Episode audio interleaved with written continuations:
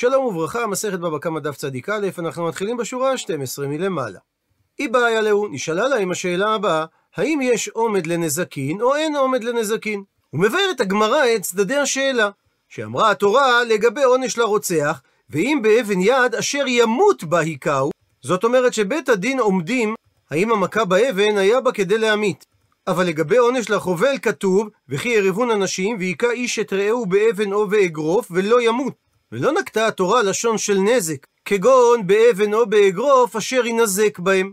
אז מי אמרינן שרק לקטה להו דאמדינן, שמבצעים בית הדין את האומדן, ביחס לאבן בה הוא היכה אותו, באחי נפקא נשמה, באחי לא נפקא נשמה.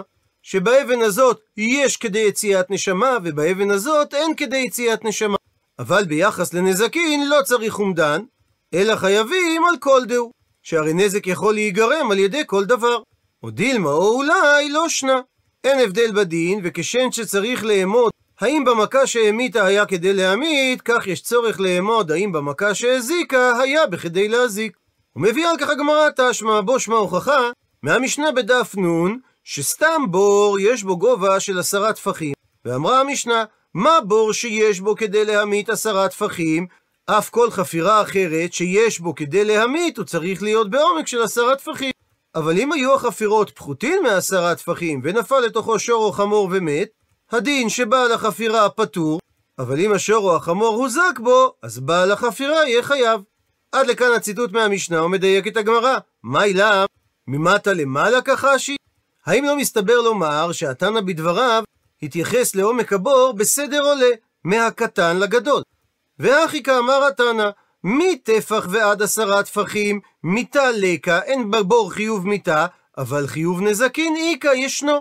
עלמא, זאת אומרת שתסיק מכאן, לנזקין כל דהו. כל עומק של בור ראוי לעשות נזק, ואם כך שמע מינה שאין עומדין לנזקין. כי התנא בהתחלה אמר שבור שיש בו כדי להמית זה דווקא בור שהוא בעומק עשרה טפחים, וכל בור שהעומק שלו נמוך מעשרה טפחים, יש בו חיוב נזיקין, ואין הדבר צריך אומדן. זאת אומרת שגם בבור בעומק טפח, יש חיוב נזקין, ללא צורך לפני כן להעריך האם בעומק הזה יכול להיווצר הנזק. ומכאן ניתן להוכיח שכל דבר יכול לגרום נזק, ואין צריך לאמוד לפני תחילת הדיון האם הנזק שנגרם אכן היה ראוי להיגרם מהדבר שהזיק. דוחה הגמרא שלא זו בהכרח הסבר המשנה. כי ניתן לומר שבמשנה ממעלה למטה כחשיב, התנא התייחס בדבריו לעומק הבורות בסדר יורד, מעומק עשרה טפחים ומטה. ואחי כאמר התנא, שבור בעומק עשרה טפחים מיתה איכא, יש בו חיוב מיתה, אבל פחות מעשרה טפחים פורתא, רק קצת, דהיינו בעומק של עד תשעה טפחים, נזקים איתה, יש יכולת לבור לגרום לנזק, אבל מיתה לקה. אין בעומק כזה של תשעה טפחים את היכולת לגרום מיתה, ולעולם איים עליו, ועל פי ההסבר הזה בא התנא להשמיע לנו שיש עומד לנזקין. ולכן, וכל מידי ומידי, בכל דבר ודבר שגרם לנזק, כי היכי דמית זה כבי באינן.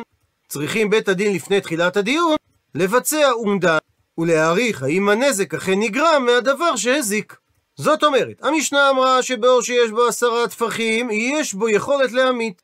אבל אם יש פה קצת פחות מעשרה טפחים, דהיינו רק תשעה טפחים, במקרה כזה בלבד אין צריך אומדן, כי ודאי שבור כזה יכול לגרום לנזק. אבל ביחס לבורות עמוקים פחות, צריכים בית הדין לפני תחילת הדיון לעשות אומדן, האם עומק כזה של בור אכן יכול היה לגרום לנזק שבפני בית הדין.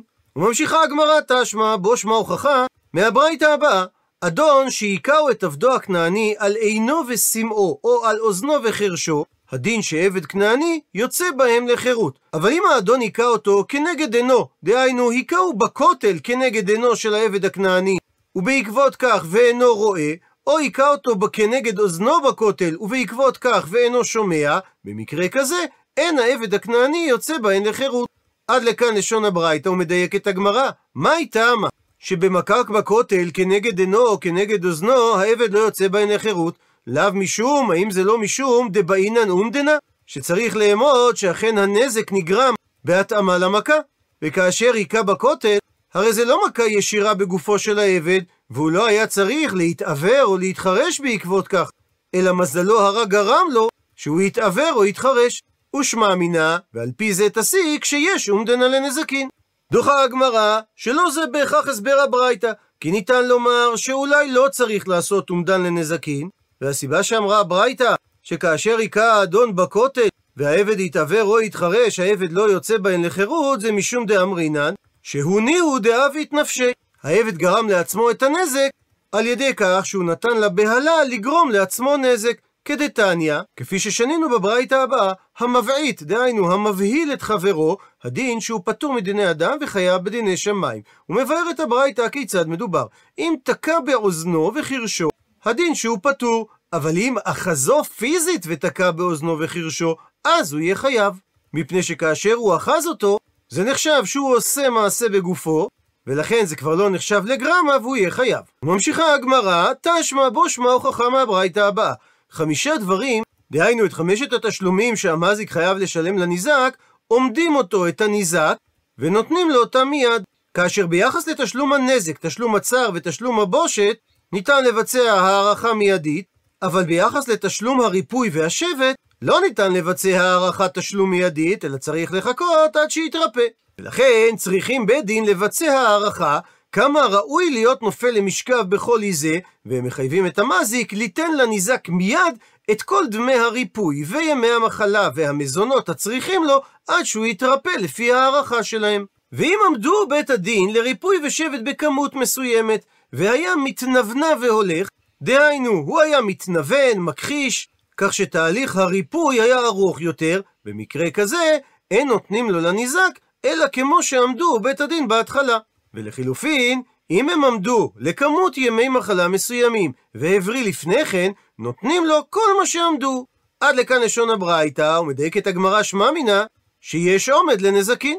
דוחה הגמרא למימד גברא להעריך את האיש הניזק, כמה לי קצר מי המכה, כמה הוא יהיה חולה בגלל המכה הזאת, וכמה לא מקצר, וכמה הוא לא יהיה חולה בגלל המכה הזאת, לא כמבעיה לן, בדבר הזה לא הסתפקנו, דוודאי המדינן. שזו הערכה שוודאי בית הדין חייבים לעשות. כי כמבעיה לן, אנחנו הסתפקנו ביחס לצורך בית הדין למימד חפצה, להעריך את החפץ בו בוצע הנזק, אי עביד היי נזקה או לא.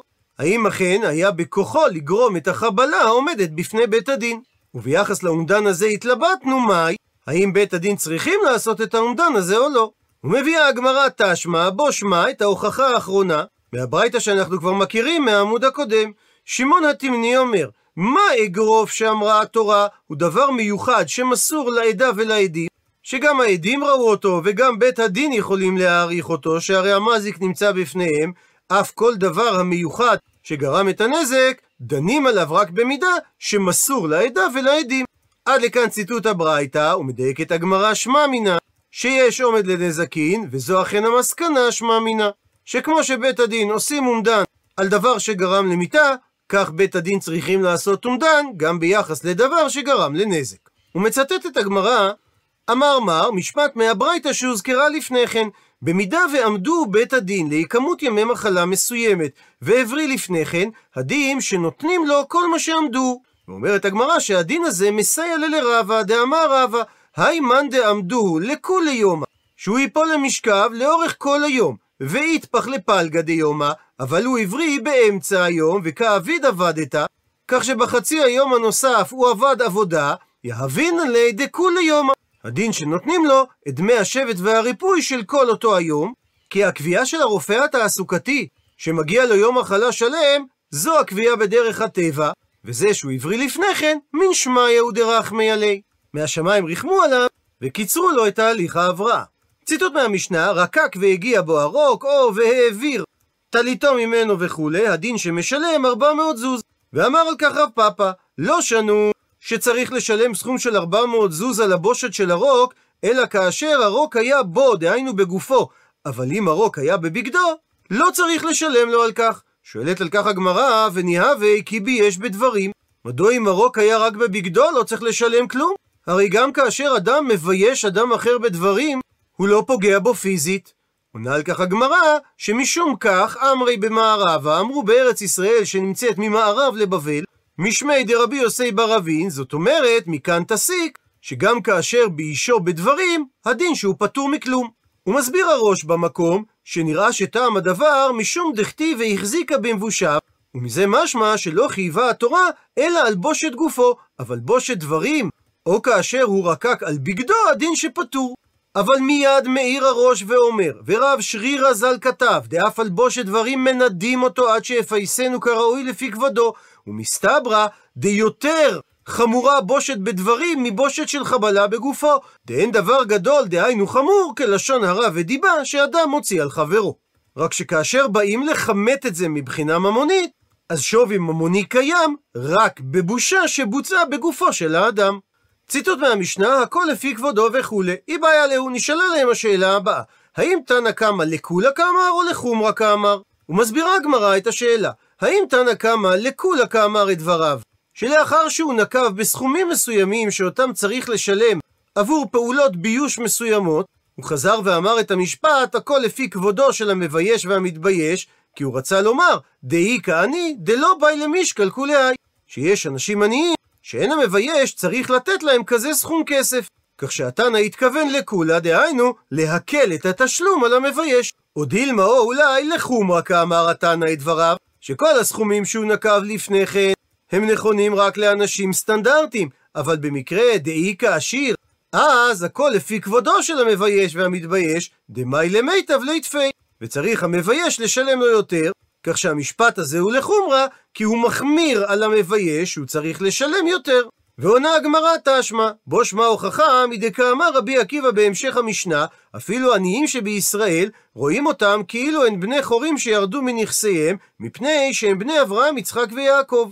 הוא מסביר רש"י שהרי ראינו שלא חייב רבי עקיבא את אותו אדם שפרע את ראש האישה אל הסכום של 400 זוז, שזה תואם לסכום שאמר תנא קמא. אז אם כך שמע מינה שתנא קמא לקולא כאמר שמע מינה. שהרי רבי עקיבא אמר לתנא קמא שגם לעני אנחנו צריכים לתת כזה סכום, וכהוכחה לדבריו, הביאה המשנה את המעשה באותו אדם שפרע את ראש האישה הענייה, ואם השיעור שאמר תנא קמא של תשלום 400 זוז הוא התשלום שצריך לשלם לפחות שבעניים, והמשפט הכל לפי כבודו בא להחמיר, שצריך לשלם סכום גבוה יותר לעשירים, אז הרי רבי עקיבא היה צריך לומר לתנא קמא שאפילו עני שבישראל ייטול יותר מ-400 זוז. ולמה חייב רבי עקיבא את אותו פורע ראש האישה הענייה לשלם רק 400 ולא יותר? ומכאן ההוכחה שהמשפט שאמר תנא קמא הכל לפי כבודו, לכולה כאמר. דהיינו, שהסכומים שהזכיר תנא קמא לפני כן נאמרו ביחס לכל האנשים, שכאשר המתבייש הוא אדם עני, בא תנא קמא להקל על המבייש והוא יצטרך לשלם פחות. ציטוט מהמשנה הוא מעשה באחד שפרע ראש האישה וכולי. שואלת על כך הגמרא, ומי יאבינן זמן? מדוע רבי עקיבא נענה לבקשת אותו אדם והמתין לו עם גביית התשלום? והאמר רבי חנינא, אין נותנים זמן לחבלות. מתרצת הגמרא שדברי רבי חנינא מתייחסים כי לא יאבינן לזמן לחבלה מתי דחסרי ממונה, כאשר החבלה גרמה לנחבל לחיסרון של ממון, וזה ביחס לתשלומי נזק, ריפוי ושבט. אבל ביחס לבושת דלא חסרי ממונה, שבנזק הבושת אין חסרון ממון לנחבל, במקרה כזה גם רבי חנינא מודה שיאבינן, מאפשרים לחובל זמן על מנת להשיג את התשלום. ציטוט מהמשנה שאותו מזיק שמרה לאותה אישה כאשר היא הייתה עומדת על פתח חצרה וכולי. והוא בא לפני רבי עקיבא ואמר לו, לזו אני נותן 400 זוז, ואמר לו רבי עקיבא, לא אמרת כלום, שהרי החובל בעצמו, אף על פי שאינו רשאי, פטור, ובכל זאת אחרים שחבלו בו חייבים. ומקשה הגמרא והתניא, והרי מצינו גרסה אחרת בברייתא הבאה, שאמר לו רבי עקיבא, צללת במים אדירים והעלית חרס בידך. כלומר, מסביר רש"י, יגעת לפתור עצמך ולא העלית בידך כלום. וזה הכוונה שהעלית שבחי חרסים בידך שהם לא ראויים לכלום. פירוש נוסף לדברים נמצא בתוספות במסכת בבא מציע דף י"ז עמוד ב', ששם מפרש רבנו טעם דבקרקעית הים יש אבנים רחבות ונראות כחרסים, ותחתיהם נמצאים המרגליות. והוא כנראה מתכוון לצדפת הפנינים, ואמר לו רבי עקיבא, שלמרות שצללת והתאמצת להשיג ראייה, העלית בידך חרס ללא פנינה. הוא ממשיך רבי עקיבא ואומר שהרי אדם רשאי לחבול בעצמו, וזה סותר את דברי רבי עקיבא במשנה שלנו שאמר שאדם לא רשאי לחבול בעצמו, אלא שאם חבל בעצמו הוא פטור. עונה על כך אמר רבא לא קשיא, אין סתירה בין משנתנו לבין הברייתא. כאן במשנה שלנו מדובר בחבלה שאין אדם רשאי לחבול בעצמו, וכאן בברייתא מדובר בבושת, שאדם רשאי לבייש את עצמו. בבקשה על כך הגמרא, והמתניתין, והרי גם משנתנו בבושת הוא, שהרי אותו אדם בייש בה ולא חבל בה. הפכנו דף, וקטני ואמרה המשנה בשם רבי עקיבא, שהחובל בעצמו אף על פי שאינו רשאי פטור. וזה סותר את הברייתא שאמרה שאדם יכול לבייש את עצמו. מבארת הגמרא, הכי כאמר לי. כך אמר רבי עקיבא במשנתנו לאותו אדם. לא מבעיה אין צורך לומר שביחס לתשלום הבושת, אתה ודאי חייב לשלם לאותה אישה שפרעת את ראשה, מפני דאדם רשאי לבייש את עצמו, וזה לא מתיר לאחרים לבייש אותו. אלא אפילו ביחס לתשלום על חבלה. דאין אדם רשאי לחבול בעצמו.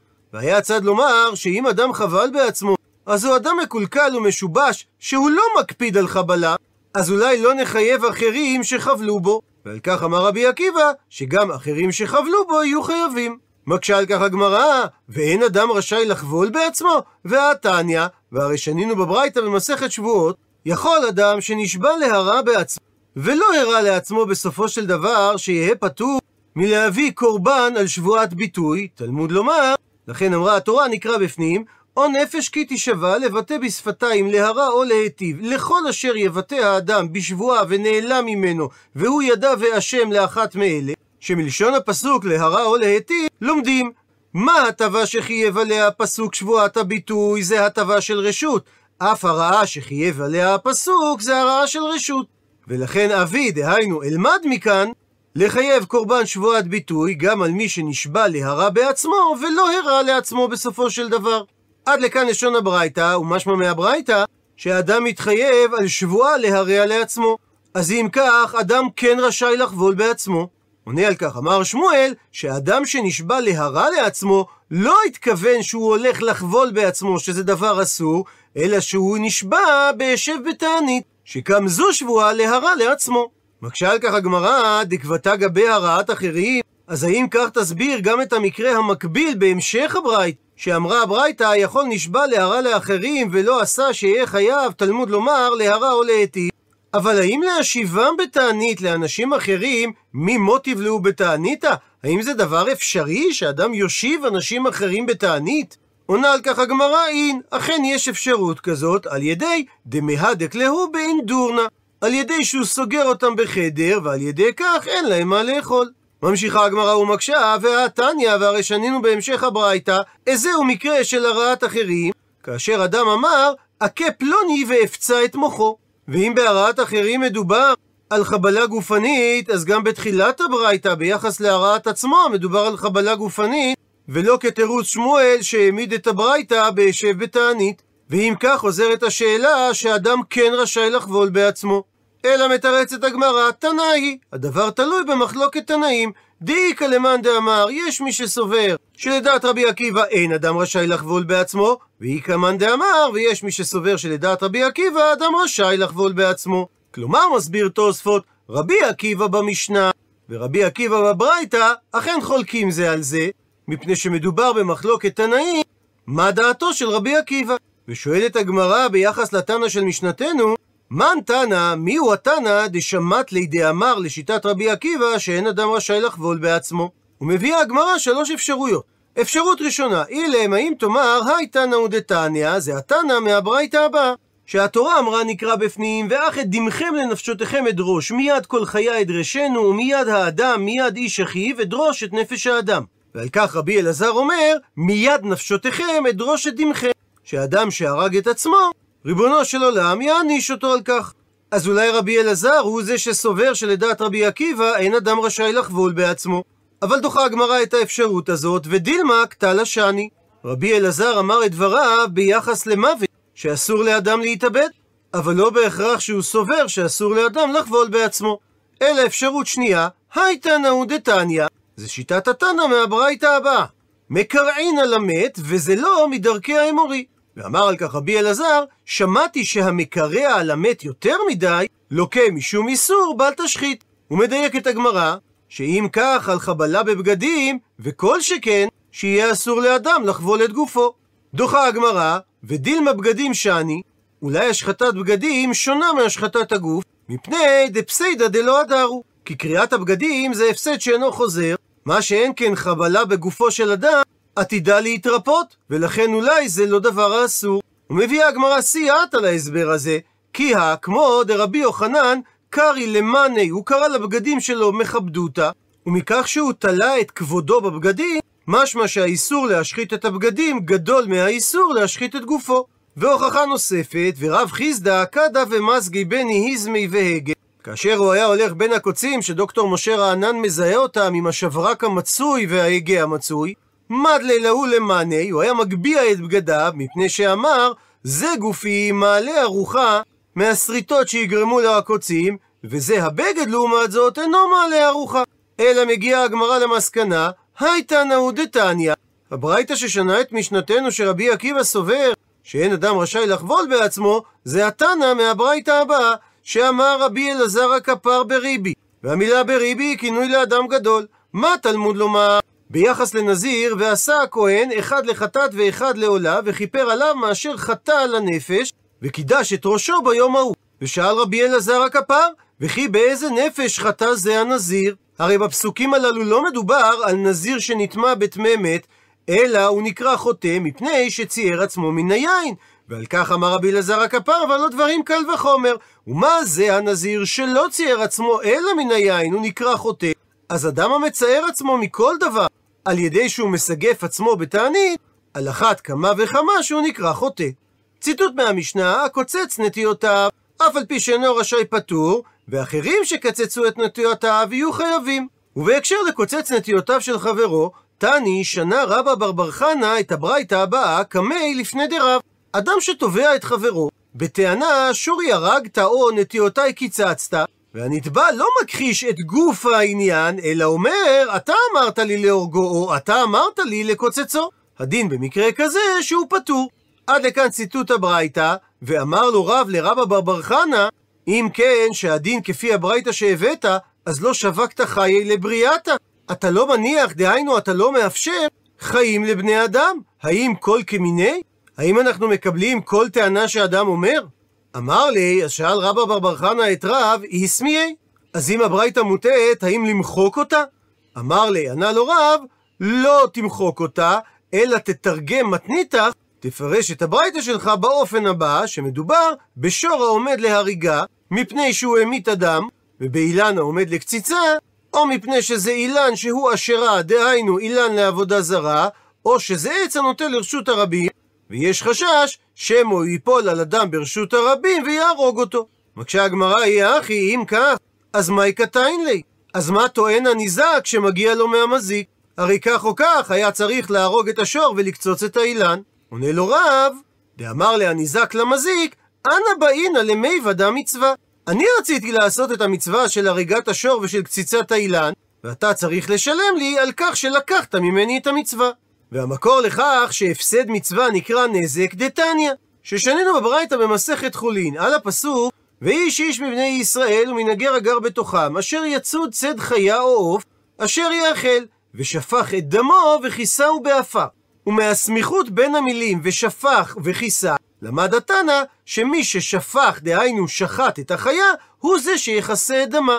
ומעשה באחד ששחט וקדם חברו וכיסה את הדם, וחייבו רבן גמליאל ליתן לו לשוחט סכום של עשרה זהובים על כך שהוא גנב לו את מצוות כיסוי הדם. וכך גם מדובר בברייתא, שהמזיק אומר, אתה אמרת לי להרוג את השור ולקצוץ את האילן, ומסתומה אמת הוא אומר, שהרי השור מיועד להריגה והאילן מיועד לקציצה. ולכן אמרה הברייתא שהוא פטור, כי מסתבר שהבעלים אכן ביקש ממנו לעשות את זה, והוא שכח מכך. ואגב שהזכרנו קציצת עצים, אמר רב, דיקלה דטען קווה, דקל שטוען בשנה אחת קו של תמרים, ומסתבר לומר שזה הרווח לאחר ההוצאות, הדין שאסור למקצצי, אסור לקצוץ אותו. מי טבעי מקשה הגמרא על דברי אמורה ממקור תנאי, שאומרת המשנה במסכת שביעית, כמה יהיה בזית ולא יקצצו אותו, רובע הקו, ולא כמות של קו שלם כפי שאמר רב. מתרצת הגמרא, שני זיתים דחשיבי. זיתים יותר חשובים מתמרים, ולכן כמות של רובע הקו זיתים מספיקה כדי לאסור את קציצת הזית. ועוד באותו עניין אמר רבי חנינא, לא שכיב, לא נפטר שבחת ברית, הבן שלי, אלא מפני דקץ תאנתא בלא זמנה, שהוא קצץ עץ תאנה כאשר הוא עדיין היה עושה פירות. אבל מסייג את הדברים, אמר אבינה, ואם היה העץ מעולה בדמים, מסביר רש"י ששווי העץ לקורות בניין יקר יותר מאשר שבח פירותיו, במקרה כזה מותר לקצוץ את העץ. ומביאה הגמרא סייעתא לדברי רבינה, תניא נמי אחי, כך גם שנינו בברייתא, על הפסוק שנאמר כאשר עושים מצור, רק עץ אשר תדע, כי לא עץ מאכל הוא, אותו תשחית וחרעת, ובנית מצור על העיר, אשר היא עושה עמך מלחמה, עד רידתה. ומהפסוק הזה, דרך אגב, לומדים שבשעת לחימה הכוחות שידרשו להמשך תמרון ולחימה בשטח האויב, ינהגו בשבת כבכל, שמהמילים עד רידתה לומדים ואפילו בשבת. והמילים רק עץ אשר תדע, הם מילים מיותרות, שהרי התורה יכלה לומר רק אשר לא הוא מאכל. ולכן דרשה הברייתא זה אילן מאכל. והמשך הפסוק, כי לא עץ מאכל הוא, זה אילן סרק. וכך צריך לדרוש את הפסוק. רק עץ אשר תדע. זאת אומרת, אם אינך יודע שיש עץ שהוא קרוב למצור, אלא עץ המאכל בלבד, מותר לך לקחת אותו לצורך המצור, ואפילו שזה עץ מאכל. ושואלת הברייתא, וכי מאחר שבסופו של דבר למדנו, לרבות כל דבר, שאם התורה התירה לכרות עץ מאכל למצור, אז נדע בקל וחומר שמותר לכרות גם עץ סרק למצור. אז מה תלמוד לומר? לשם אמרה התורה כי לא עץ מאכל, אלא שבאה התורה ללמד להקדים כריתה של עץ סרק למאכל במידת האפשר. הפכנו דף, יכול שצריך להקדים עץ סרק לעץ מאכל, אפילו במקרה שעץ הסרק מעולה בדמים יותר מעץ המאכל? תלמוד לומר, לכן אמרה התורה את מילת המיעוט בהתחלה רק, שעל ידי כך מיעט הפסוק, שאין צורך להקדים כריתה של עץ סרק לעץ מאכל, במידה ועץ הסרק ערכו גדול מערכו של עץ הפרי. ובהקשר לכך מביאה הגמרא שני סיפורים. סיפור ראשון, שמואל הייתי לאריסי, הביא לו האריס שלו תמרים. אכיל אותם שמואל, וטעים בהו טעמא דחמרא, טעם של יין. אמר לו שמואל האריס, מאי היי, מה זה הדבר הזה? אמר לו האריס, בין גופני קיימי. הדקלים הללו עומדים במרחק מותר בין הגפנים, ולכן זה לא כלאיים, אבל השורשים שלהם יונקים את הטעם מהגפנים. אמר שמואל, מכחישי בחמרא כולי האם הדקלים מכחישים עד כדי כך את הגפנים, שמורגש בהם טעם היין? אז למחר, אייטלי מקוריו. הוא מביא על כך רש"י שני פירושים. פירוש ראשון, תכרות אותם ותביא לי את המקור שלהם ועיקרם, דהיינו את השורשים שלהם. פירוש שני, ששמואל אמר לאריס, הבא לי את הקור, שזה דבר רך שראוי לאכילה, שגדל סביב שורשי הדקל, ועל ידי כך אתה תכלה את עיקר הדקל. כך או כך הכוונה שצריך לכרות את הדקלים מפני שהם מפסידים את הגפנים. והדבר מותר מפני ששווי הגפן גבוה משווי הדקל. סיפור שני מביאה הגמרא, רב חיסדא חזתה בגופני, הוא ראה נטיעות של דקלים בין הגפנים, באופן המותר, שזה לא כלאיים, ואמר לרב חיסדא לאריסי, יקרינו, תעקור את אותם דקלים, מפני שגופני קני דיקלי, אבל דיקלי לא קני גופני. הדבר מותר, מפני שמדמי היין יכולים אנו לקנות קרקעות, ואילו מהדקלים אנחנו לא יכולים לקנות גפנים, זאת אומרת, אין שבחן של הדקלים עולה, אלא לדבר מועט. עד לכאן דף צדיק א', למעוניינים בהרחבה, הזכרנו את רבי אלעזר הכפר, ויש גורסים שהוא נקרא רבי אליעזר הכפר. הוא היה תנא בדור החמישי והאחרון של תקופת התנאים, הוא היה ידידו של רבי יהודה הנשיא. והממצא היחיד שמזכיר בית מדרש של תנא מסוים, זה המשקוף של בית המדרש של רבי אלעזר הכפר, שנמצא בכפר דבורה ברמת הגולן, והוא מוצג כיום במוזיאון עתיקות הגולן בקצרין. על המשקוף יש דמויות של שני עופות טורפים, כנראה חיוואים, שאוחזים במקור שלהם נחש, וכתוב שם, זה בית מדרשו של הרבי אליעזר הכפר. בהסבר הכינוי כפר קיימות כמה הצעות. או שמקצועו של רבי אלעזר היה הכנת זפת שהיא קרויה בארמית כופר, או שמקצועו היה הכנת יין או תרופות מצמח הצלף שכונה באותה עת כפר או כפרס, או שמוצאו של רבי אלעזר היה מהכפר כפירה, שזה כפר קטן כארבעה קילומטרים מצפון מזרח לכפר דבורה.